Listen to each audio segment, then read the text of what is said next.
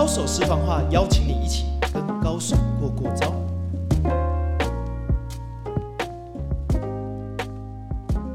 遇见更厉害的人，扩大你的无限可能。大家好，我是商战西超的执行长，哎，大大学院创办人 Jerry。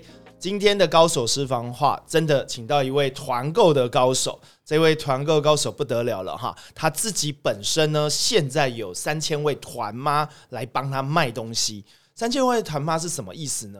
如果你在这个便利商店里看到哈，有全家、有拉尔夫这些，哇，全家也大概就三千家。那你想想看，有三千个团妈帮他卖东西，这很厉害哈。但是为什么现在很多人喜欢做团购，而团购真的只有这么好做呢？今天我们就有请我们的团妈的教主哈，这个马鲁来跟我们的高手释放话来解谜这一件事情，团购。到底有什么样技巧，好不好做？来，我们有请我们的马鲁。Hello，大家好，我是马鲁。哎，马鲁，你自己踏上团购这件事情做多久了？呃，团购这件事情已经持续做了五年了。五年，对对。OK，那怎么样踏入这种嗯网络卖市场，或者是在网络上卖东西的市场？哦，我其实从事电商这个行业已经从事了十八年了，然后我算是从。非常骨灰级的，从雅虎一倍时代的时候，雅虎拍卖、奇摩拍卖的时候开始的。OK，对对对。那我们来讲讲你那个过去的故事，嗯嗯嗯，怎么样才走到了现在有三千位团吗？哇，非常坎坷哎。那我们来讲一下，在一开始的时候，你怎么踏入这个网络拍卖的市场？哦，当时呃，我哦，当当时的契机是我在大学的时代。很喜欢看卡内基的书，然后当时看了之后，然后也同时在当在那个服饰店当销售的店员，然后那时候有学到人的一生一定要学会销售这件事情，然后于是就边看边学，然后每次看到一个段落，客人进来的时候，我就把看的书然后应用在客人身上这样子。然后，于是当了专柜小姐。那当时遇因为一个缘分遇到了一个呃交往的一个男朋友。那男朋友的同学当时是在雅虎拍卖里面，就是做呃五分谱女装的品牌。然后，于是就很好奇，然后就开始了进入，就是去了解之后。然后，然后开始试着把自己，就是因为身为专柜小姐，蛮蛮败家的，所以买买了很多名牌的东西，然后试着自己去做二手拍卖，然后。发现这个世界好好玩哦，而且可以一直待在家里耶，然后然后待在家里又可以就是就是成交赚钱，然后觉得这个东西很有趣，于是就陷进去了，陷入了电商这个世界里面。了解，所以你的卖东西是从一本卡内基开始启发你，并且嗯，你是在专柜小姐卖东西开始，对，然后开始踏入了网拍市场，对，当时是几年呢？呃，大概是二零零五年的时候，二零零五年时候踏入网拍的市场，对对，哇，那你走过了很多网络的历史，对台湾的那个电史商务史，我大概就是见证者一枚这样子。好，那你当时踏入的时候有开始赚钱吗？当时一开始因为是卖自己的二手商品，所以有赚了一些钱。然后就是看着自己的东西卖，呃，自己的二手物，然后换来了一些交易，然后就觉得很有成就感。嗯，对。那你觉得现在在做团购跟当时在做这种拍卖，嗯，有什么比较不一样的地方？当时的拍卖，当然竞争者已经因为这个成这个市场已经很成熟了，虽然还没有到实体的店家那么那么的成熟，可是其实竞争已经非常的大，不如我们不是我们当时做拍卖，就是随便都可以上到首页这样子，然后广告费可以花少少的，然后就可以被搜寻到。所以现在是因为整个手机通路发达，有 Line 有一些直播的工具，所以变得非常的成熟。对，而且好像。呃，找货也比较容易一点。嗯，很容易，因为当时我们是没有赖这一种通讯软体的，我们还处在是 Skype 跟 MSN 的时代，所以当时是这样子。对，那你后来辗转这样子做做，听说你过去也有到中国大陆去做，有有有，要不要讲一下你在中国大陆做跟台湾的市场，你觉得有什么在网络上做生意有什么不太一样？哦。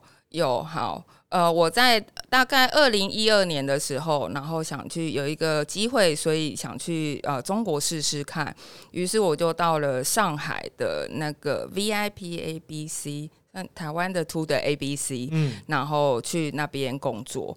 那我担任，因为在台湾人过去，那因为在中国的生活，就是当地的食物饮食都太油了，就是我没有办法习惯。于是我整个的生活就围绕着天猫 的生鲜购物这件事情。那也因为我本身就很习惯于呃，就是。网购这件事情，然后也很有兴趣去观察这个市场。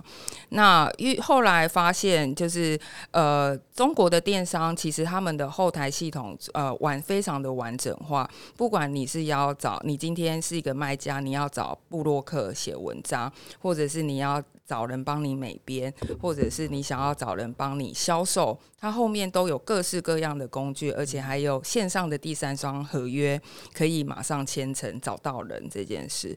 那我就觉得，哎，为什么台湾的电商没有这样的机制？而是我今天上的这个通路，然后我要做广告，我还要另外去找别的公司，然后就是蛮多断点的地方。那后来在中国工作。回来台湾之后，我反而更爱台湾。然后我想要把台湾的这个电商环境，还有整个的销售业者的这一种困境，我想要去做一番努力。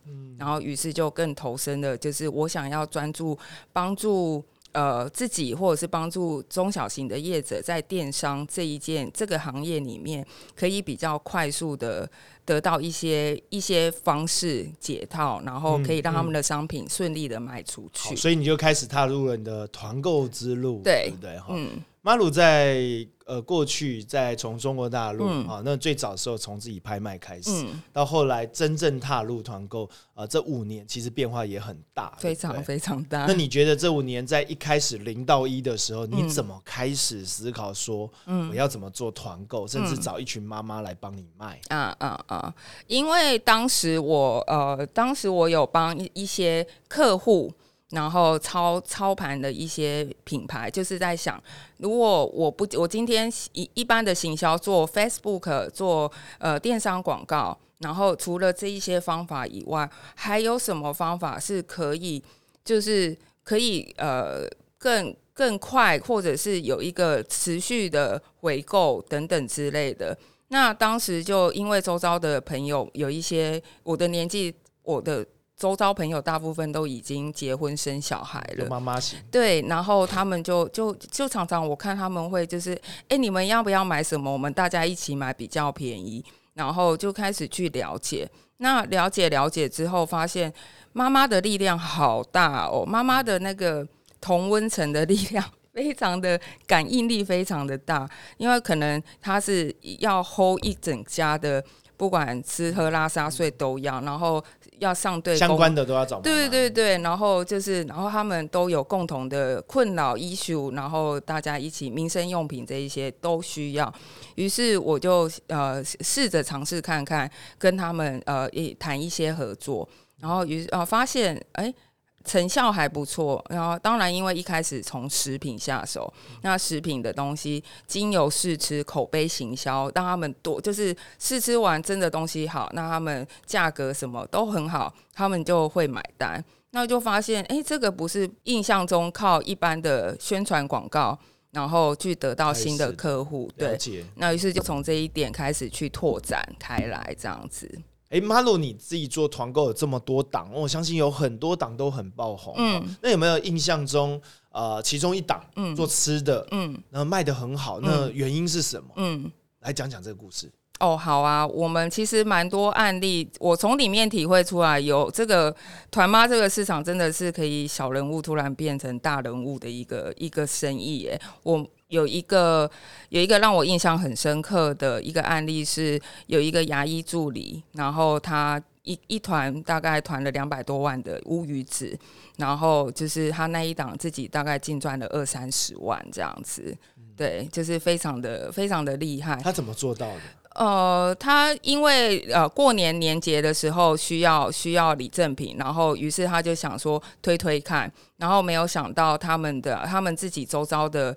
那个身边的牙医都是高消费群，于是他们就一次团购了大概两千多盒的乌鱼子，然后他也自己也很意外，我们也很意外，然后于是做成了这笔交易之后，他也会觉得，哎，才发现他自己其实身边的的人也都是他的客人，所以他开始做团购了吗？对他后来因为这一档带为他带来很大的。收入对，然后他就开始哎，那我是不是也可以尝试其他的？然后于是就是如同我进入拍卖的心态一样，就是开始一直尝试，然后不断的开团开团。所以他是在 Line 里面，还是在 Facebook，还是用什么工具来卖东西？他现在是用 Line。然后他刚开始，其实他就是在牙医助理嘛，于是他就是周遭的同事们纠团，然后后来连牙医呃医师群们都一起加入这样子，于是就是慢慢的摸索，然后加上我们的协助，也让他可以就是。正常上班以外，还可以很轻松的斜杠，所以他是小人物变成大团主，真的真的哦。所以他本身的职业他是牙医助理，还没有离开，但是他的副业就可以兼兼做团购这件事。对对对，而且他的收入，他的副业的现在的收入都比他当牙医助理的 收入还多哈。对对，我们一般上班族可能有个四五万不错了哈，但是他的团购可能一团下来哇卖的很好，他可能又多了十几二十万。对对对，所以现在团购其实有点像斜杠的感觉，真的。多了一个收入，真的真的。但是我常常听说团购有时候做的非常的累，嗯，好，那那种累要花时间包货，然后可能还要寄送，是。还要帮忙打理回复呃这个客人的问题，是。那这个问题在你团三千位团妈你是怎么解决这问题，或者是这些团妈要怎么？去处理这些事情。OK，因为以前我观察到很多团妈，他们呃刚开始哦有赚到一笔钱之后，就发现啊，那这个生意可以做，于是他们就去批货，然后就开始哦去配货，然后自己一个人身兼多职。可是后来发现这个有天花板，而且他们要自己先投入资金，所以其实。变成这个门槛感觉有拉高，可是不见得赚的很多。对，那我我我自我个人是电商出身的，于是我自己有团队，我们也每天都在处理这些事情。于是想了一个方法，如果这些妈妈很会卖，就让他们专注去卖商品，我们找商品给他，他去卖，后面的所有售后服务都由我们来帮他做。所以简单来说，他只要好好的卖，嗯，出去就好，其他就由你们。严选底价，对，来处理这次所有团购的事情。对，没错。现在团购的分工，嗯，你们这种是属于一站式的，对，只提供货物，然后如果你有新卖，我帮，呃，你可以帮我卖，是，然后跟你分论嘛。是。那这种还有市场上还有哪几种团购的做法？它可能是呃，必须要花时间的，甚至要辞掉工作的，因为你这个感觉好像。可以兼副业嘛？对，没错，对不对？那你们要讲一下现在团购市场大概有哪几种？好啊，呃，团购市场目前大概有分，像像我们这一种就是手机型的线上型，比较没有区域性的。那一般传统的就是自己开店，区域型、社区型的。那它可能是有我们有碰过很多都是社区主委自己来当这样。社区型的，台湾有吗？台湾有，台湾有，台湾有。它是怎么样形形态？是是说全部寄到那个楼？呃，楼大楼管理员那边，然后再去拿货，还是怎么样？他们一般都是在社区的一楼店面开了一个小店面，有点像虾皮那种店到店。对对对对对对。然后就是他们，你们可以来这边取货，然后我这边也会常常会有发一些新货，会去社区里面推广这样子。像这样子，是不是变成你要做什么社区理事长，还是什么兼 组委会？组委会，对对对，有点类似这种，有点类似，对，就是这个社区大概有四百人。对，然后我我就是一个头，然后哎有什么样好货跟大家讲，对，就可以去那边拿。对对对，OK，然后去集单跟客户、去厂商、去跟厂商议价，可以取得更好的利润，这样有点像。所以这种叫社区型的，对，社区型的这种很多吗？这一种其实还蛮多的耶，因为我们常常活在线上，后来我们实地的去考察，发现全台湾现在这种店越来越多。这种是不是卖的东西要比较像呃生活会吃的、嗯会用的东西？是是是。那客单价大概多少会比较多？其实客单价这一种社区团购客单价要看社区性，可是大部分都还是偏低。他们以民生用品、卫生纸，然后其实其实老实说，他们中间的利润很薄，非常的薄那他为什么会愿意做这事？台湾人很爱创业，台湾有台湾人都非常的喜欢创业，而且其实这个需要的资金可能比你加盟早餐店、饮料店都来的相对的非常的便宜，低嘛，对低门槛，对对对。低进入门槛。对。我只要有办法揪团对。拉人，对。然后让大家吃到好的用好用的，就会持续的来找你买。对。OK，这个是社区型的。对，社区还有吗？型的，然后一种是代购型的，代购型，就是专门代购，比如说我代购日本的哎，代购泰国、美国的这一种代购型，就是海外代购对比较稀有，在台湾买不到的。对对对啊，这种就是比较属于代购型的。对对，对那代购型应该要有一些管道，对不对？对他们可能是人是居住在那一个地方，然后他本身是台湾人，所以他有他他两边的物流是可以通的，有人帮他收发货什么之类，那他们自己可以就是赚中间退税的价差，这样我们就认识一个那个美国的一个妈妈，嗯嗯对不对？她凯丽凯莉，凯莉本身她在美国，对然后美国那种华人很想要吃到台湾的像雪鱼香丝啊，对对对，或者是有茶一些叶蛋对对，茶叶就是会想要吃到台湾的东西，是但是在美国可能买不到，是甚至是没有买到那个家乡原味的对东西哈他就会成为那边的美国妈妈团购组。真的真的，对不对？好，就是搞一个 Facebook 粉丝专业的私密社团，真的让大家在这里面。哈，那凯莉妈妈好像也有超过一万人，对，然后让这个华人的社区很喜欢找他买东嗯西，。他现在是就是像美国华人的许愿池，嗯他会定期的，就是回台湾固定的去呃招商，然后找那边大家他的客人希望合作的厂商这样子。我觉得那种妈妈到后来好像做了第三种，就是团购到后来，有些人就会做自有产品，因为我知道对。凯莉妈妈嗯，后来做到后来，因为她本来就有消费客群嘛，是是是，以前就是呃这个海外带货。嗯卖给好东西给别人，那大家有信用口碑以后，嗯。好像自己做了自己的产品，有没有你遇到这种，就是说做一做，后来就哦，那我自己来做自己的产品？有啊，大部分都会希望，因为希望利润可以更饱满嘛，然后也希望就是不要被被厂商就是一直掐着脖子，因为有如果你卖的很好，也许厂商有时候他的姿态就会变高，于是他们就会开始想要自己发展自己的品牌这件事情，好这样子，所以这也有各种的团购的类型。对对，所以我们有 FB 社私讯的，对也有这种上班族用 Line 来拉的，对对也有这种里长哈，就是里邻长里里里长伯的对对概念，里长妈妈的感觉哦来拉的，嗯对不对？还有你刚刚讲海外代购，后来衍生出自有的品牌，对，没错。哦，那我觉得这都很多，甚至现在有直播这种，好像那种直播主有啊，直播卖网红的这样子，直播网红这种直播网红是你们家会去做的事情吗？呃，这一块我们家比较 focus 在素人这一块，然后也有其他公司，他们因为可能本身自媒体，他们的社群媒体经营的很好，他们就有很多以前的部落客转型，然后变成是团购这件事情，这样。那最后我们来聊一下说如果我今天想要做一个团购，是我今天开始要做一个团购妈妈教主好了。是。那你觉得应该要注意什么或具备什么？我觉得要要先去观察你周遭的生活环境跟你的你自己的消费的 OK，的消费族群，对对对，然后这个是比较需要第一点去意识到，再去判断你要做怎么样的团好，购。那我清楚了周遭的人群了。对，那接下来我可能还要注意什么？哦、接下来你你确定你的客群之后，那你就要去找商品。嗯那商品这时候的一些把关，还有它是不是正品，跟它是不是仿冒品，其实这个现在还蛮冲刺的。一样都是保养品，也许它是真的是 A A 货之类的对这样子。对就是产品的品质和对把关和筛选对对对要很重要。对对对那第。三个呢？你觉得还要注意什么？当我们的产品找到了好的货，嗯，也卖给对的人群了，那在渠道上面，尤其是嗯在平台流量上面，我们嗯应该怎么样开始？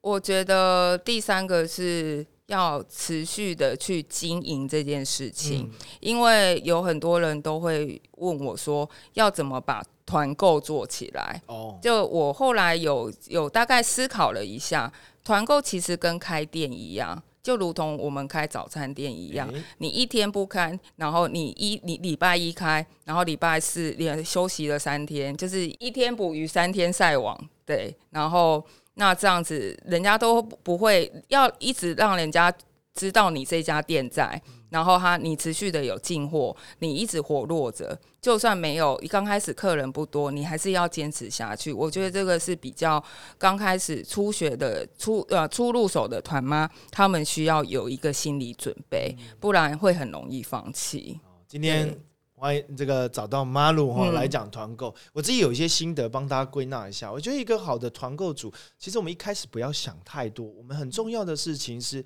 做三件事情。第一件事情说，我们思考，如果我们要做团购，周遭有什么人群，我们叫定人群。人群定对了，是低价、中价还是高价？是爱 CP 值还是喜欢稀有性？还是我喜欢外来货？还是我觉得我就是卖专门卖吃的？